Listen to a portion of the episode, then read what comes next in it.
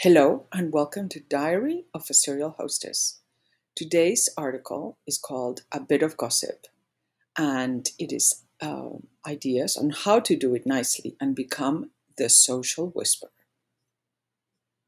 My New Year's resolution for 2022 is not to speak badly about anyone. Well, and also to lose about 20 pounds, but we're not going to go into that detail. As of now, I am not doing too badly. I am really remembering that being kind is a better way to be, and who am I to throw the first stone?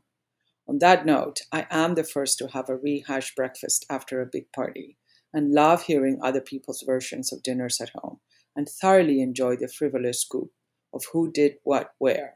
And frankly, I'm always fascinated by people's lives, how they succeeded at life and at work, or not. I don't, however, like friend bashing. In the world of high society, being a nasty gossip is akin to being a piranha. Yes, you'll get invited only when the host wants you to spread the word, or to go to big parties where the damage of your critical opinions will wash out in a sea of people.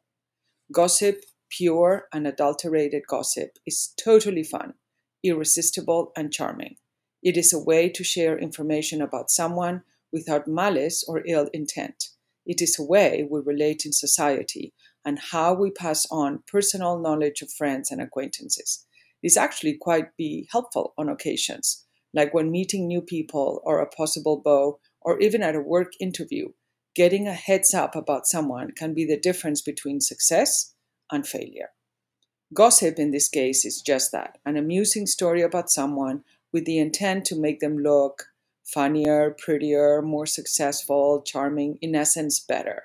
Dominic Dunn's books are always a great example, fabulously juicy and full of inside scoop, but they're not nasty. Nasty gossip, on the other hand, is putting someone down for the sake of it. It is cruel and untrue, often based on a sliver of misinformation and enlarged to create havoc and pain.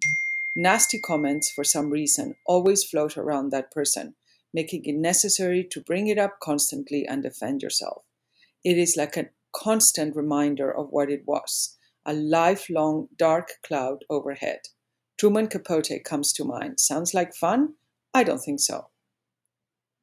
When I first moved to Palm Beach, I was invited to a couple of ladies' lunches where the girls spend the entire lunch bashing their husbands.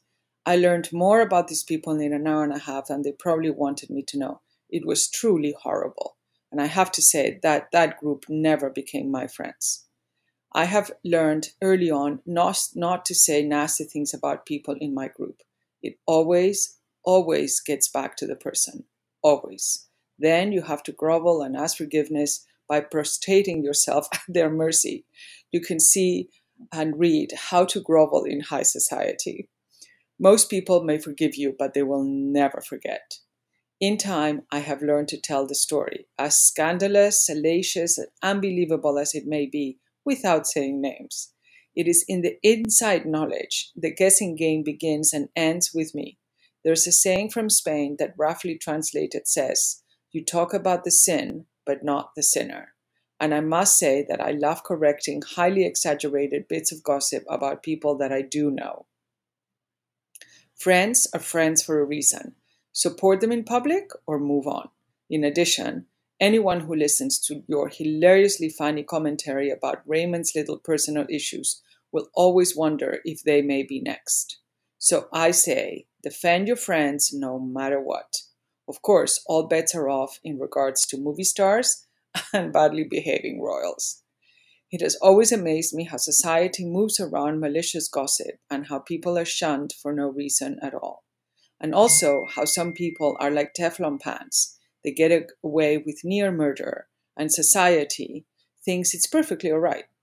Having lived in small microcosmic communities like Southampton and Palm Beach, I can tell you that nasty gossip destroys not only reputations, but families and livelihoods.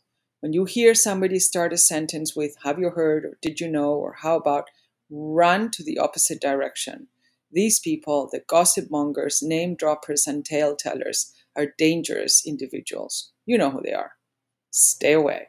There is a clear line that separates a fabulous raconteur from a nasty gossiper. So now I really verify my facts before telling a story or mentioning personal information about anyone without using their name, of course. Being discreet is truly an asset. If you like inside scoop about famous people, you can check out these books. Nemesis, the true story of Aristotle Onassis by Peter Evans. A friend recently described it as, wow, eye-popping, a big dish of slutty ice cream, and I enjoyed every bite. Thank you, MC. Drop Names by Frank Langella. Juicy tidbits of well-known figures, all now deceased, from Marilyn Monroe to Bunny Mellon and more in between. Totally riveting and super fun. As the social whisperer, you should really take gossip with a proverbial grain of salt, meaning don't believe everything you hear and don't repeat it unless you know it is true. Gossiping about extramarital affairs is cruel and could devastate the married person. Telling friends about other people's financial dramas is none of your business and can really hurt their reputations and financial securities. After all, gossip is always about sex or money, right? So be kind and be discreet. Your friends will be eternally grateful. Yours truly, the Serial Hostess.